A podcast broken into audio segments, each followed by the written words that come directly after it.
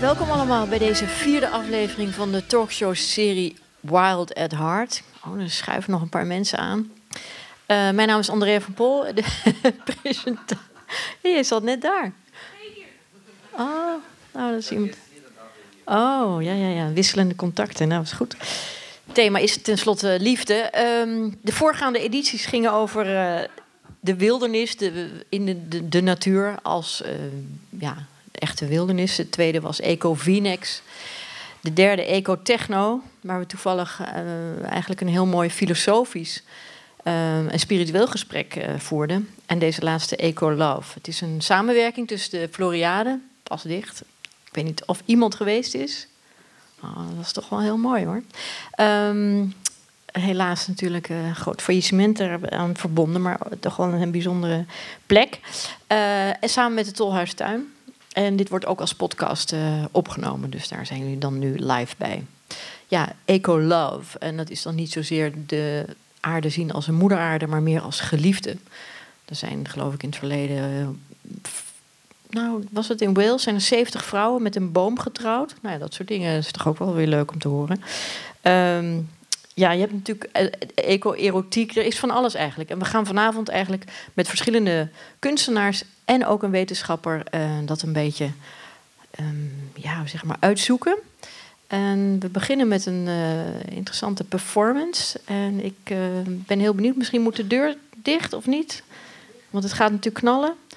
Um, en in het kader van klimaatactivisten en Vermeers en Van Gogh die worden aangevallen, zou ik ook willen zeggen, ja, of wat je er ook van vindt, dat in tijden van het vrouwenkiesrecht, daar hebben toen ook vrouwelijke suffragettes kunstwerken vernield. En het kiesrecht is er mooi wel gekomen, dat wil ik even zeggen. En, uh, en nu onlangs is dat schilderij wat toen vernield is, is toen met een foto van die vernielde schilderij en het gerestaureerde schilderij is weer geëxposeerd. Ja, dus soms moet je dingen. Wow. Moet je, moet je dingen uh, ja, heel activistisch aanpakken. Ik wil nu uw aandacht voor Stefan Schaefer.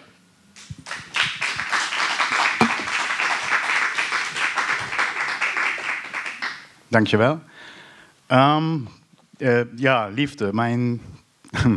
ik weet natuurlijk wat ik nu straks ga vertellen. Dus um, het is dan een beetje uh, de dood als ijsbreker. Als je het nog niet zo grappig vindt als ik diep van binnen, wait for it.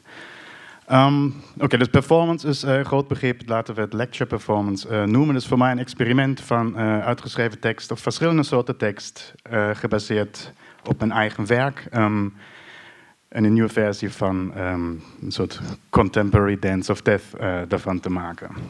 Beginnen we met een citaat. And everyone lost everything and perished with the rest. Life is life. Uh, Leibach, 1987.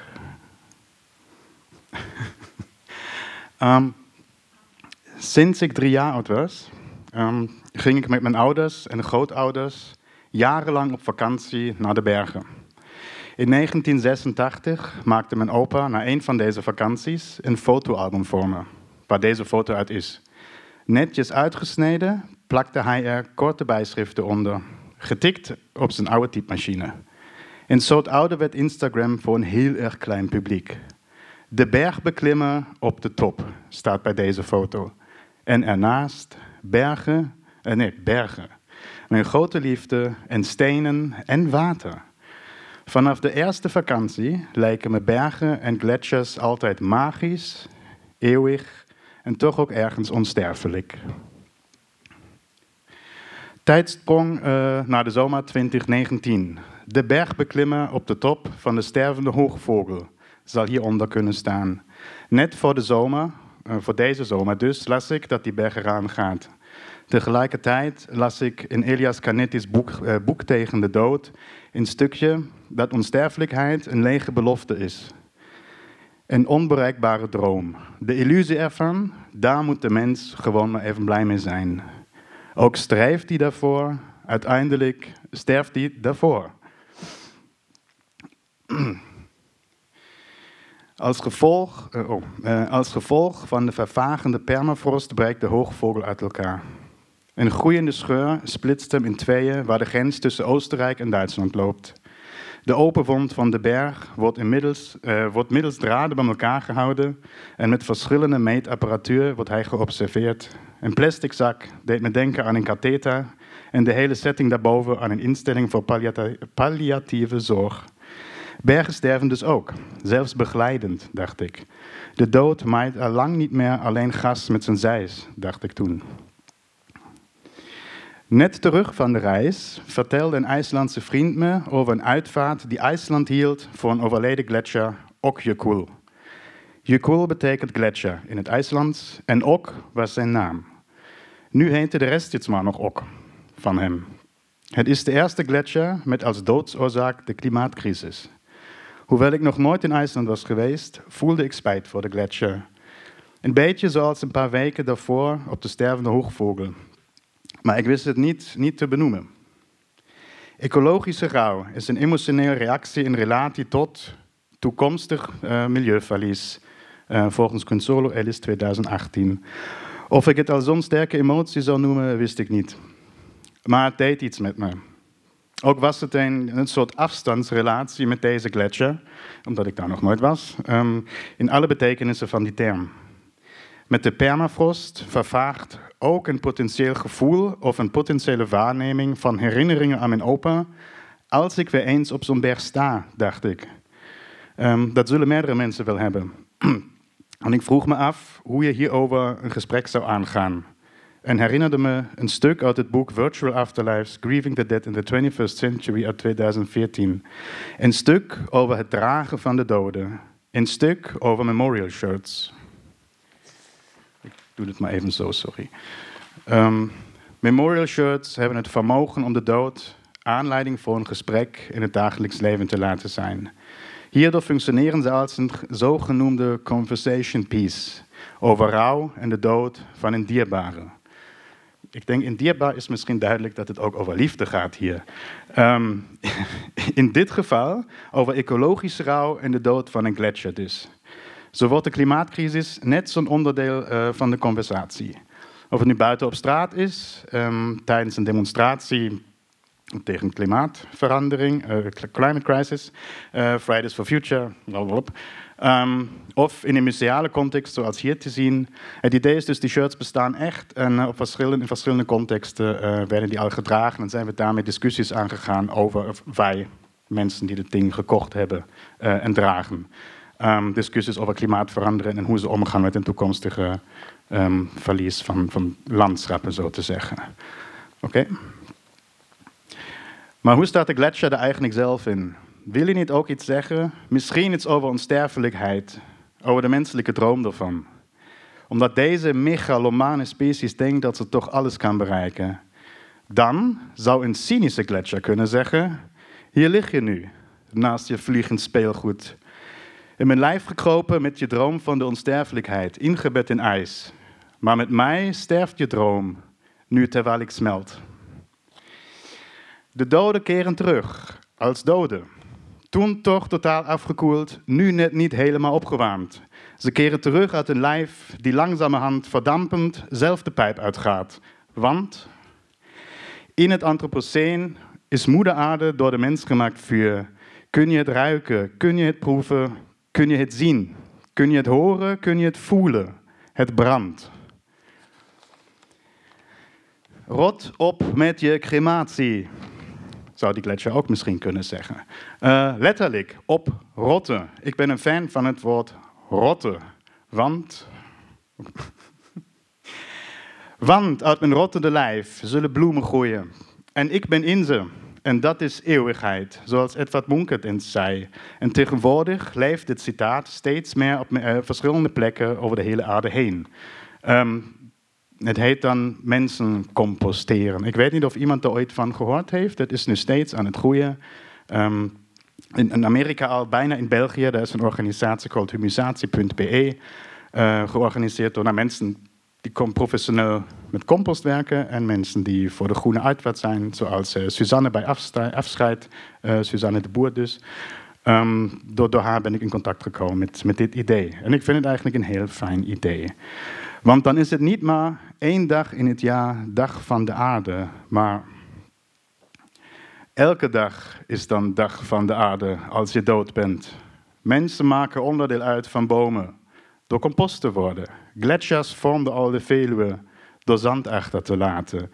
Het ene duurt zo'n twee maanden, het andere zo'n honderdduizend jaar. Stoffelijk overschot zit in beide. Op dood volgt leven en vormt het een death chimera waarvan het oorsprong niet altijd even goed terug te zien is. En dan sluiten we het af. Uh, and everybody lost almost everything and is cherished by the rest misschien. Life is life, na na na na na. Hartelijk dank.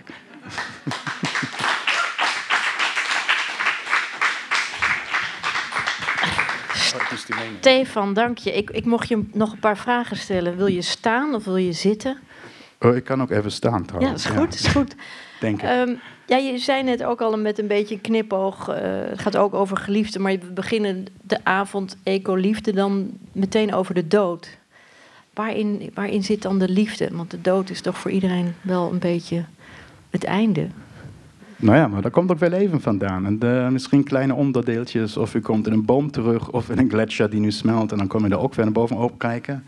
Um, maar ik denk als je gewoon uh, een emotionaal bond aangaat met iemand, en als je doodgaat, dan voel je er denk ik toch een soort liefde voor. En dan is de dood een eind.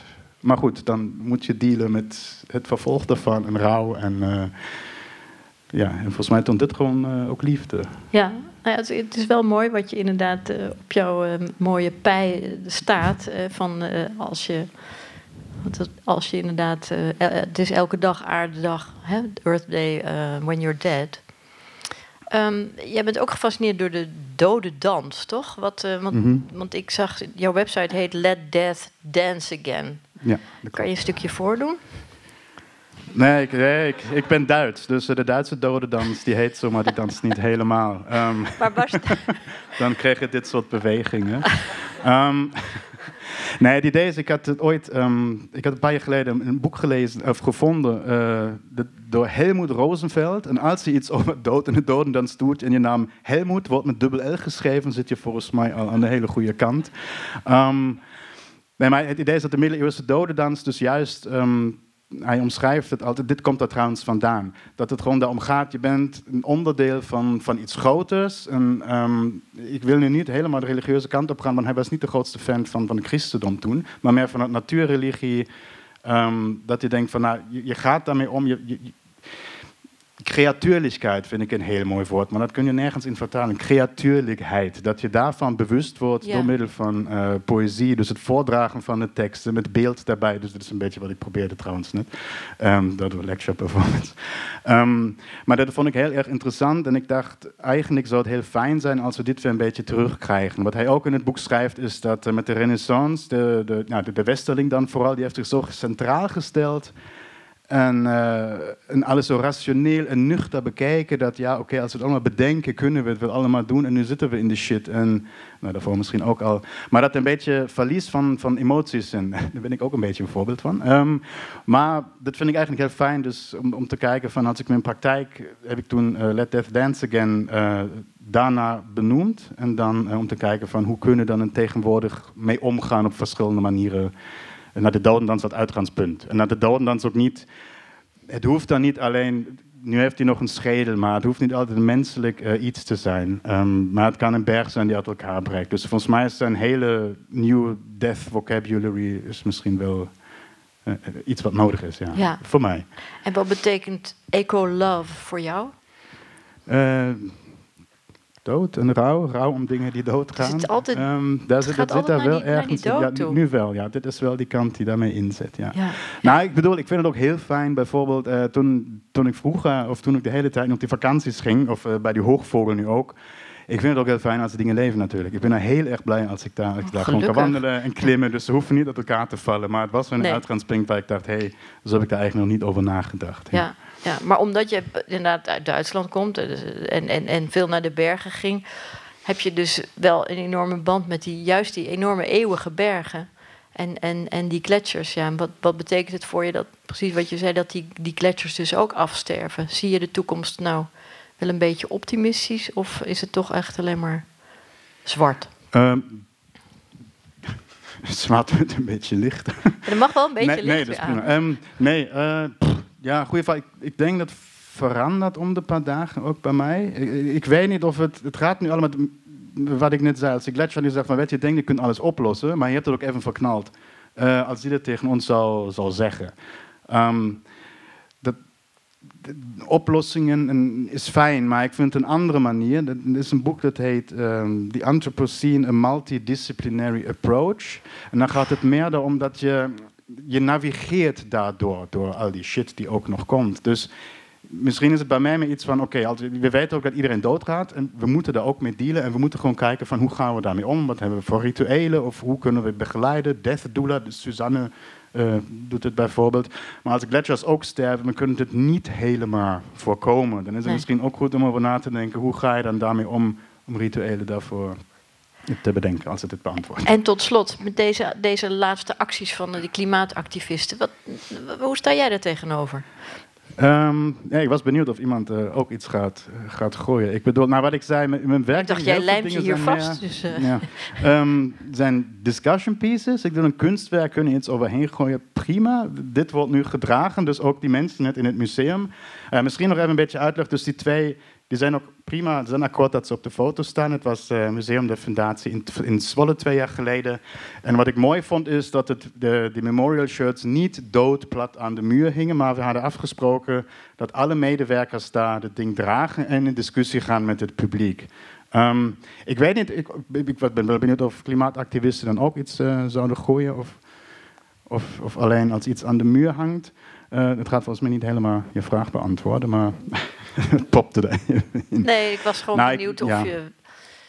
Daar is natuurlijk nu wel heel veel discussie over van... is dat nou de manier om aandacht te vragen? Ja, ik, ik denk, ja, om aandacht te krijgen, zeker, misschien de eerste twee, maar als het nu overal gebeurt, denk ik, dan gaat het niet om de aandacht, maar dan ben ik wel benieuwd wat de volgende stap is om de discussie ook echt aan te gaan en ja, ook wat ze met de kunstwerken dan willen doen. Wat je net zei, van dat het ene univers uh, hergeëxposeerd is, dat is wel heel fijn. Maar wat, wat, ze met de andere dingen doen, wordt het weggegooid of niet, dan spreek je daar ook een beetje tegen. Ik ben daar een beetje nog tussenin aan het ja. uh, twisten, denk ik. Ja. Dankjewel. Dankjewel. Stefan. uh, ja, leg me op de stoel, want de volgende gast is kunstenaar dichter uh, Mirte van den Bos. Mirte, ja, we mogen wel zitten, hè, toch? Mag best een applausje voor Mirte. Want Mirte, uh, jij um, exposeert onder andere op de Klimaatexpo in. God, dit is echt zo'n stoel. Ja, ik ben zelf ook een beetje. Als mij iets actiever is. Wacht Dat werkt niet. Um, Klimaatexpo in Zwolle. Wie is daar al geweest? Oh, nog niet. Maar dit is wel een aanrader. Want het zijn 150 kunstwerken. Het is zo'n anoniem gekozen, blind gekozen uh, werken. Dus je moest werk laten zien. En daar werd je uitgekozen. Ja. Nou, uit duizenden werken. En daar is jouw werk. Kan je een beetje uitleggen wat, wat, wat je daar voor een werk hebt? Of hebben we wat beelden hè? sowieso van jouw werk? Uh, ja, we hebben sowieso wat beelden. Ja, dat is deze. Um, dit is ja, eigenlijk een close-up foto. Het is een uh, vrij grote installatie in een Amerikaanse tulpenboom. En um, ja, deze, ik had hem ook op een festival uh, staan. Dit, dit was een jaar geleden op het festival. En ja, het zijn eigenlijk allemaal takken. Die heb ik gebijt. Vervolgens heb ik um, met touw um, heb ik daar allemaal belletjes omheen gemaakt. En die heb ik vervolgens weer allemaal aan elkaar verbonden. En mensen mochten er gewoon doorheen lopen. En zodra ze een tak zouden bewegen, ging eigenlijk alles rinkelen. Dus Um, ja, je stond op de ene plek, maar eigenlijk jouw invloed reikte eigenlijk tot het einde van de installatie. En um, ja, dat was eigenlijk ook waar het werk over ging. Ik probeer ook altijd materialen uh, te gebruiken uh, die ik in de natuur vind. Um, het touw was bijvoorbeeld ook uit een tweedehands winkel, dus ook zoveel mogelijk dingen hergebruiken. Ja, en het kindje was ook. Uh... Kindje was ook uit de tweedehands winkel. nee.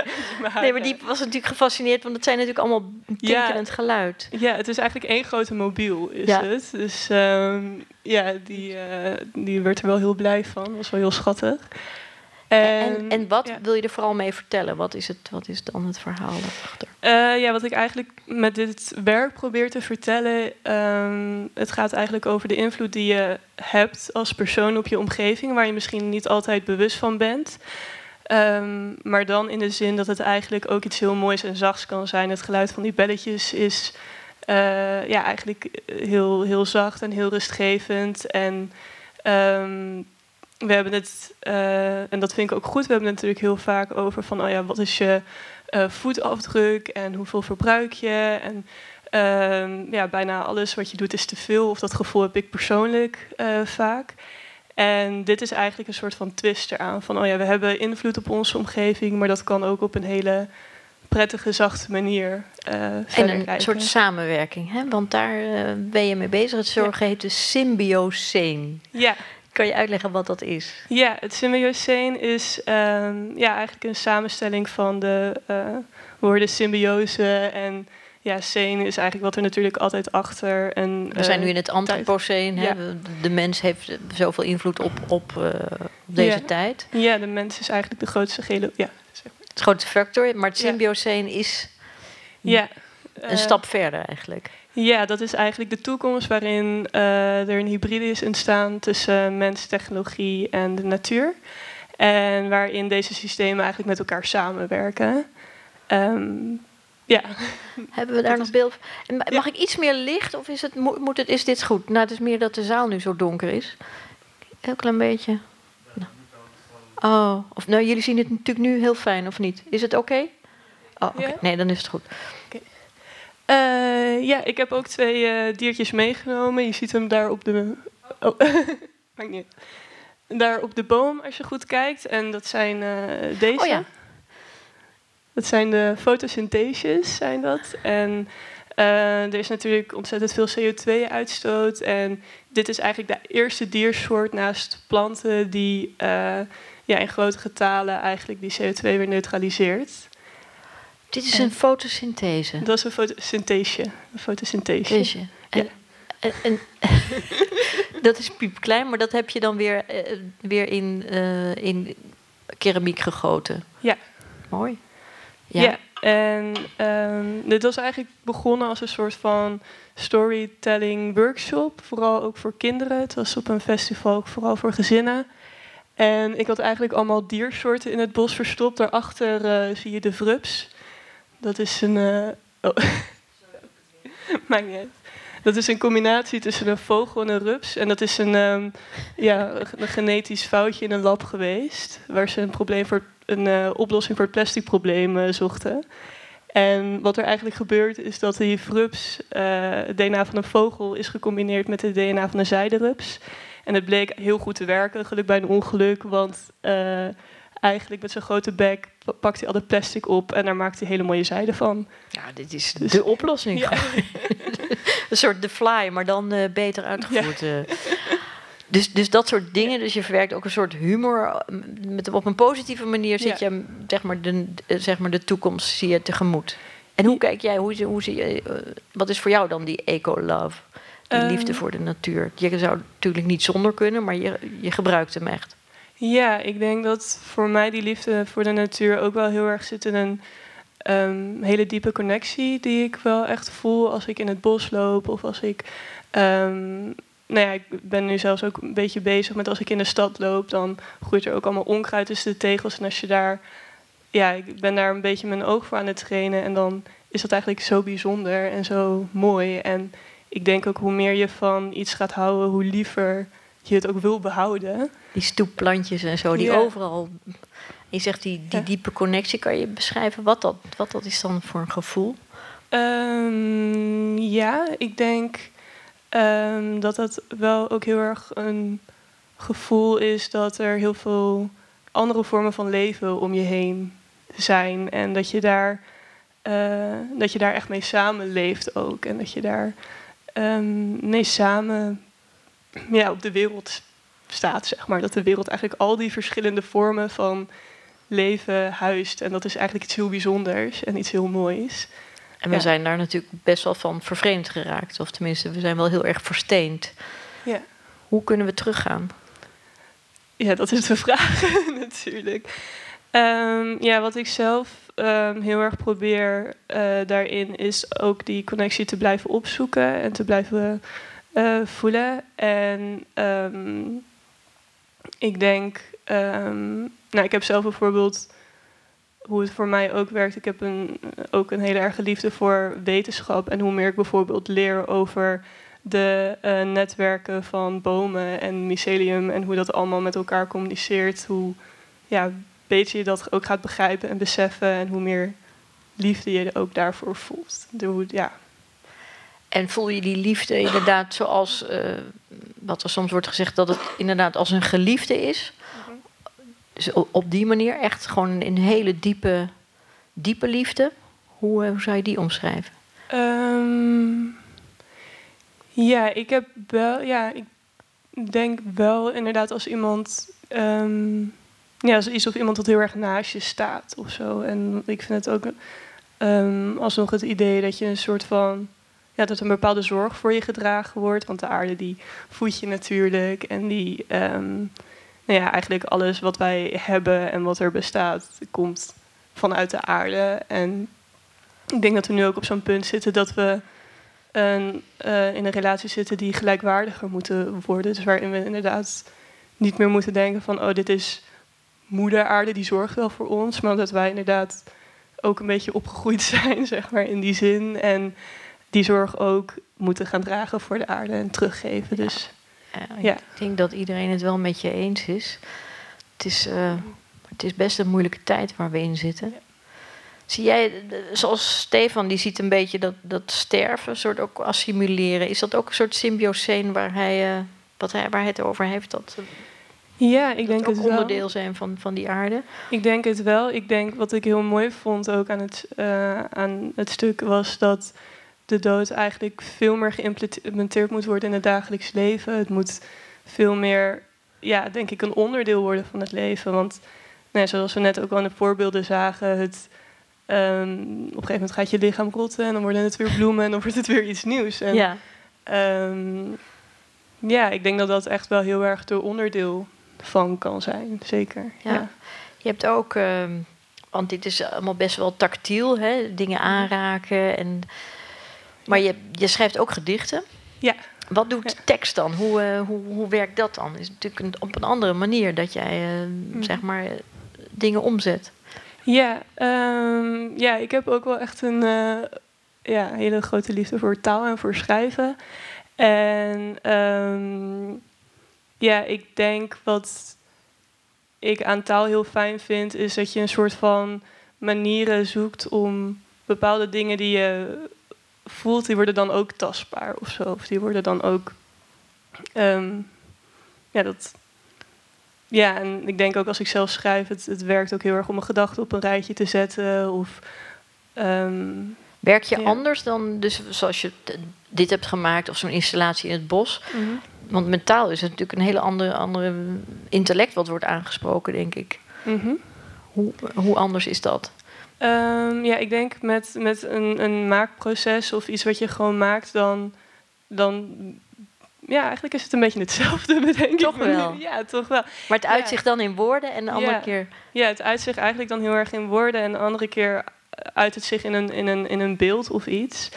Ehm, maar het is wel eigenlijk altijd dat ik gewoon maar ga maken en ga met schrijven ook. Ik ga maar gewoon schrijven en doen. En op een gegeven moment ga je strepen en eh, de dingen erbij zetten en dingen eraf halen. En dan ontstaat er iets. En dat is eigenlijk ook hoe ik in mijn beelden te werk ga. Ja, wanneer is het dan af? nooit. Zie je? Maar je hebt het in een bundel hè? Om, Ja. Omaard me. Ja, Omaard, dat is een woord wat je zelf hebt bedacht, denk ik, toch? Ja, ja. En, Ja. en wat wil je daarmee zeggen?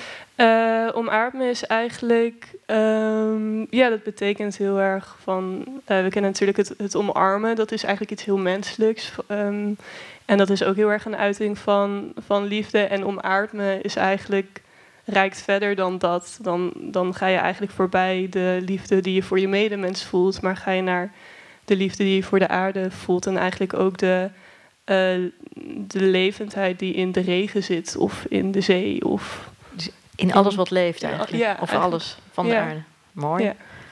Groot. ja. Eh, wil je eindigen met een gedicht? Eh, ja, want Oh, ehm, je zegt zo, ja. Had je iets wel of toch voorbereid? toevallig wel. Welk gedicht?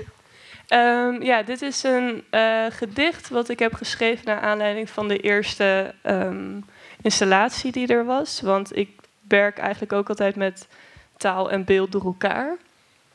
En de titel van deze installatie was Alles trilt, alles glimt. En ja, dit is eigenlijk het stukje wat ik erbij heb geschreven.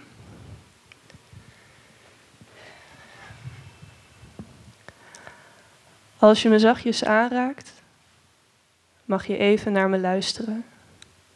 Wees broos. Breek niet, groei open en beweeg. Alles ademt, tast af, blend in, glim. Trek hard, wees luid, word vloed en eb weg.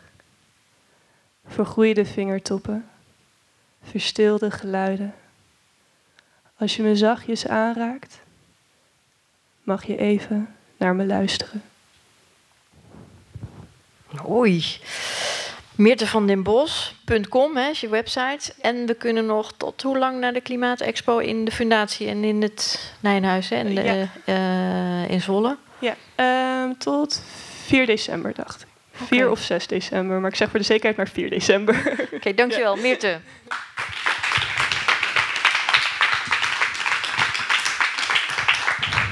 Straks gaan we erotisch mediteren, geloof ik. Maar dat, eh, dat is zo direct. Maar we gaan eerst een wetenschapper erbij halen. En eigenlijk is dat een hele mooie... Voor Meerte ook een hele mooie brug daarmee. Want zij is... eh, nou, dat kan ze eigenlijk beter zelf vertellen. Mag ik eh, groot applaus voor Christine Steenberg. Ja, Christine, je zit bij de Jonge Academie van de KNAW en je werkt aan de VU. En, en, en, nou, je, je bent eigenlijk van alles, maar wil je even uitleggen, want je bent zowel in de letteren, hè, je bent de hoogleraar Engelse taal, in, klopt dat? Nou, nog geen hoogleraar, maar... Nou, maar ja, zo, kijk ik wel een beetje tegen je ja. aan namelijk. maar wel eh, gepromoveerd.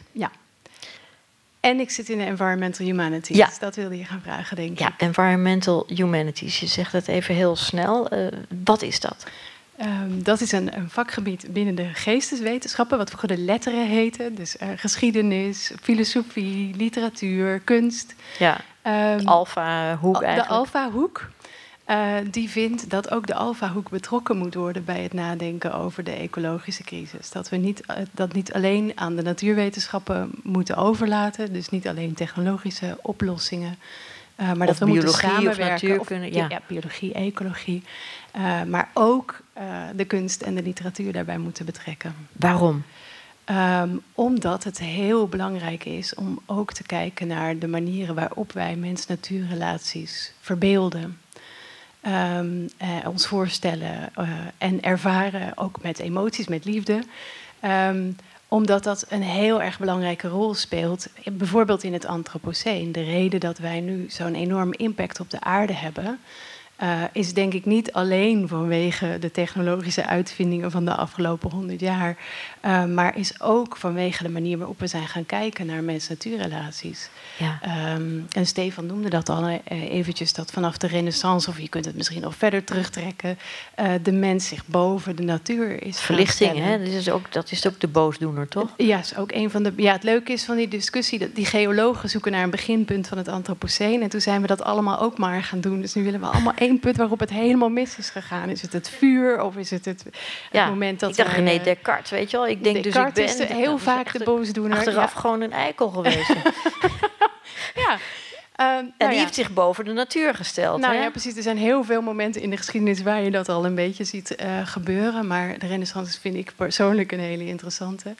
Ehm, maar ik denk dat dat een deel van het probleem is dat we eh, ni- niet menselijke anderen eh, zijn gaan zien als objecten die je kunt gebruiken Ja. voor je menselijke inventiviteit. Zoals En, eigenlijk de, ook de hele intensieve bio, de bio-industrie en dat soort dingen. Hè? Dat het gewoon Ja. productie, Ja. dieren zijn maar helemaal niet medewezens. Precies. En, en, en je zegt, de geesteswetenschappen kan ons weer terugbrengen eigenlijk naar wat, wat eigenlijk Meerte en Stefan ook al noemen. Hè? Dat wij gewoon onderdeel zijn van het leven. Ja, dat zou, dat zou heel erg mooi zijn. Ehm, en dat is ook het, het leuke, die term eco-love. Uh, in de aankondiging gebruiken je ook de term uh, biofilie, biofilia. Ja. Biofilie, ja. ja. Want ik ken homofilie. Ja, in, ik weet dat niet of het klinkt altijd als een ziekte, maar, uh, maar ja. biofilie, want het is gewoon het is de liefde voor het leven, toch? Precies. En het is een term die uh, bekend is gemaakt door Edward O. Wilson. Dat was een bioloog aan Harvard. Um, en, die, en die heeft een hypothese dat de mens een soort ingebakken liefde voor de natuur heeft, door de evolutie ingebakken. Um, en hij zat dus aan de beta-faculteit. En hij vond uh, dat uh, de beta-faculteiten uh, zich alleen maar concentreren op empirische dingen die je kunt meten. Um, maar hij zag ook hoe belangrijk emoties en liefde zijn in hoe wij ons verhouden tot ja. de natuur.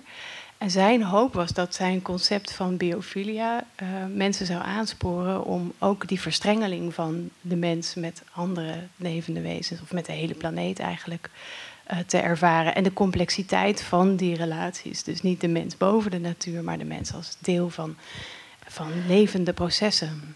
Dus wat wil dat biofilia zeggen als je zegt ik ben biofiel? Want iedereen houdt toch wel van het leven of van de natuur? Nou ja, dat was zijn theorie, dat dat door de evolutie is ingebakken. Dat we eigenlijk allemaal houden ja. van het leven, van levende wezens of van processen.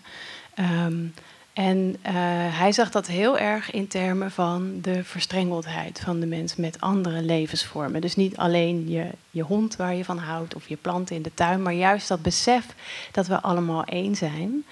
Uh, dat vond hij heel erg belangrijk. Dus onderdeel van één heel groot geheel. Ja, ja. Een complex geheel. Ja. ja, eigenlijk wat Meerte net ook beschreef, hoe Ja. die liefde voor jou voelde. Dat je deel bent van, Ja. van, een, eh, van allerlei eh, dingen om je heen. En kan je even reflecteren, dat is wel leuk, jij als toch wetenschapper, op, op deze twee eerste kunstenaars die we hier gehad hebben. Wat, wat vind je van hun werk en wat kunnen zij betekenen voor, eh, ja, voor de mensheid? En de rest van de planeet. Ja. Ehm, ja. Eh, nou, ik vond, ik vond eh, Stefan heel interessant eh, de, het belang van, van rouw. Ik vind emoties een heel interessant aspect van die mens-natuurrelaties en welke rol die daarin spelen. Eh, en ja, er zijn ook mensen in de environmental humanities die daarover nadenken, over de rol van rouw. Ook bij soorten die uitsterven, bijvoorbeeld, hoe ga je daarmee om en hoe zie je dat onder ogen en welke rol spelen emoties daarbij? Ik moest ook denken aan een project waarbij ik, ehm, eh, klimaatwetenschappers, maar ook andere mensen gevraagd zijn om brieven, handgeschreven brieven te schrijven waarin ze hun emoties over het veranderende klimaat op papier zetten. Ook als een manier om aandacht te vragen natuurlijk voor klimaatverandering, maar het- ik vond ook dat emotionele aspect daarvan heel erg interessant. Ja. Ehm, en ik dacht aan de, de foto's van Chris Jordan, van die albatrossen, de, de Midway Atoll. Van die, die albatrossen die gestorven zijn, waar Met dan al die aanstekers eh, in de buik zitten. Ja, Ah, die het heb is je vast wel gezien. Kennen jullie die foto's? Dat is natuurlijk allemaal verschrikkelijk. Ja, maar dat Ja. zijn allemaal mensen die, ehm, wat Donna Haraway noemt... Die zijn gestorven omdat ze van de honger eigenlijk, omdat Ja. hun magen vol zat met plastic. Hè? Ja, ja. Ehm, ja, en hij legt het dan vast. Heel van bovenaf Ja. een foto van, van die albatros. Maar dat En zijn wat- allemaal vormen van kunst die, eh, wat Donna Haraway noemt, staying with the trouble, die blijven, die soort eh, getuigen zijn van Ja, wat er ja. nu gebeurt met de planeet. En volgens mij is dat heel erg belangrijk. Ja. Dat was over Stefan en Meerte. Ja, ik vind het gewoon leuk om even te horen wat, je, wat jij daarvan vindt. Eh, want ja, wat je zei al, je kan, kan, kan literatuur helpen inleven. Want het gaat juist ook om die rol van emotie, dus die, die jij nu eigenlijk aan, Hè? Hoe belangrijk dat is. Ja. ja, ik denk dat literatuur en ook andere vormen van kunst eh, de mogelijkheid hebben om je een soort open aandacht te geven voor eh, planten en dieren als levende wezens met een eigen wil en, en die verstrengeldheid van de mens met de rest van de natuur. Eh, terwijl als je op straat loopt, in Meerte ziet het onkruid tussen de stoeptegels, ik ook, maar heel veel mensen lopen gewoon langs planten en dieren, zien ze helemaal niet eens. Maar eh, kunst heeft de mogelijkheid om je soort open aandacht voor een een plant als plant of een boom als boom eh, te geven. Ehm, en ik denk dat literatuur dat heel erg goed kan. Ja. Ehm, omdat je met aandacht aan het lezen bent. En het is natuurlijk belangrijk om de natuur in te gaan en te ontmoeten en, en die relatie te voelen. Maar ik denk dat uh, mooi, uh, dat uh, goede literatuur dat ook kan. En, ja, en goede kunst en muziek en zo. Dus nee, dat, dat, dat, dat, dat ja. allemaal weer, weer verwerkt. En hoe. Um, even terugkomend op, op nu die klimaatactivisten, die dus juist kunstwerken gaan aanpakken. Ja. Wat vind jij daar dan van? Ja, um, ik vind het heel interessant hoe dat zich ontwikkeld heeft. Want het is begonnen met protesten tegen de olieindustrie, die ja. investeerde in die musea. Uh, en dat begreep ik helemaal. En nu lijkt het een soort meme te zijn geworden bijna. Um, en ik, ik zie de connectie niet zo heel erg meer. Maar ik vind het heel erg goed om aandacht te vragen. En ik ben het met je eens. De suffragettes deden dat ook. En andere, uh, andere um, uh, goede dingen zijn ook op die manier bereikt. Um, maar ja, ik vind het wel jammer dat de kunst daar nu het slachtoffer van is. Ja, het is, het is, het is moeilijk, hè? Want aan de ene kant, je merkt wel, er is heel veel aandacht nu voor. Maar jij zegt, het, het schiet misschien zijn doel voorbij, omdat, uh, omdat het nu alleen maar wordt uh, gekopieerd. Ja, misschien. Omdat ja. het dan niet meer die verwondering genereert. Als je het één keer doet, dan maakt het een impact, maar heel veel keer. Ik weet het niet. En zie jij de, die biofilie nu toenemen? Denk je dat, ja. hè, dat we de goede kant op gaan? Dat het toch het kantelpunt... Want ja, we zitten op een soort ramkoers. Hè, zegt iedereen van nou, de mensheid, het hele antropoceen... zorgt dat we die aarde misschien helemaal kapot maken. Of zitten we op een kantelpunt dat we inderdaad toch omdraaien... en dat, uh, dat we weer onderdeel van een geheel worden? Wat denk jij? Ik hoop het heel erg. Um, ik zie wel heel veel mooie ontwikkelingen. Uh, zoals bijvoorbeeld die aandacht voor het wortelsystemen van bomen die met elkaar kunnen praten. Uh, de aandacht voor onkruid op straat, waar mensen namen bij gaan schrijven. Um, en heel veel kunst en, en literatuur die mensen daar echt wel wakker voor maakt. En laat zien hoe we verweven zijn met de rest van de planeet. Uh, dus ik hoop echt dat die, die aangeboren biofilia uh, van Edward Wilson ons gaat helpen om dat ook echt te ervaren. Ja, en wat ga jij er nu aan doen om ons meer, nog meer uh, biofilie de wereld in te gooien? Hey, als het mag, wil ik jullie een klein stukje voorlezen. Ja, nog. ja, zeker. Mag dat? Dan ga ik van de, de stervende berg van Stefan, ga ik nog heel even naar de Living Mountain van Nan Shepard. Um, dat is een, een boek uh, dat ze al schreef in de Tweede Wereldoorlog. Zij was bergbeklimster uh, in de Cairngorms in, Scho in, Schotland. Een vrouw in die tijd uh, die de hoogste... En of welke tijd hebben we dan nu?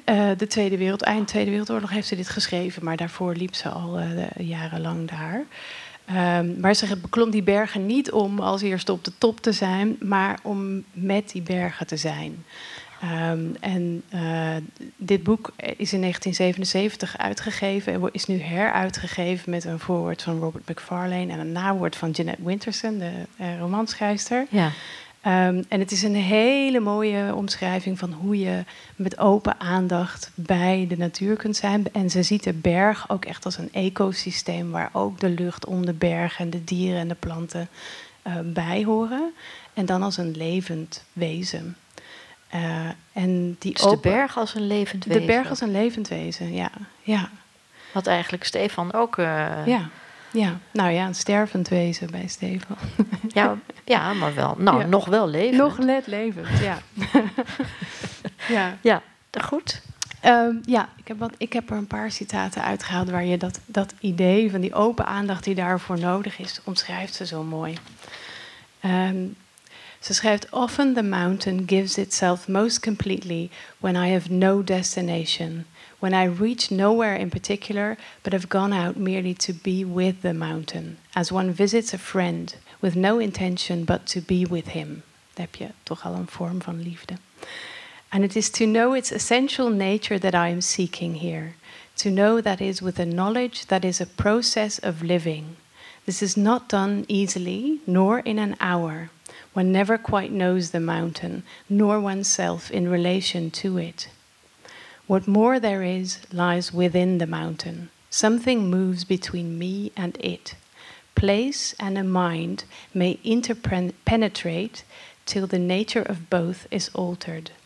I cannot tell what this movement is except by recounting it.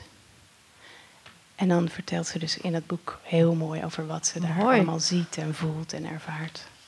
Dus de Living Mountain. The Living Mountain. En dus heruitgegeven, dus dat kunnen we nog eh, bestellen. ja, hij ligt overal in de boekwinkels op dit moment. Oké. ook een hoopgevend boek.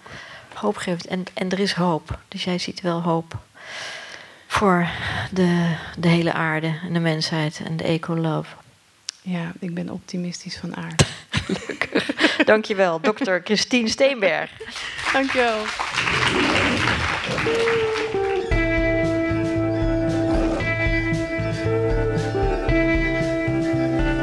This whole world wild and hard and weird.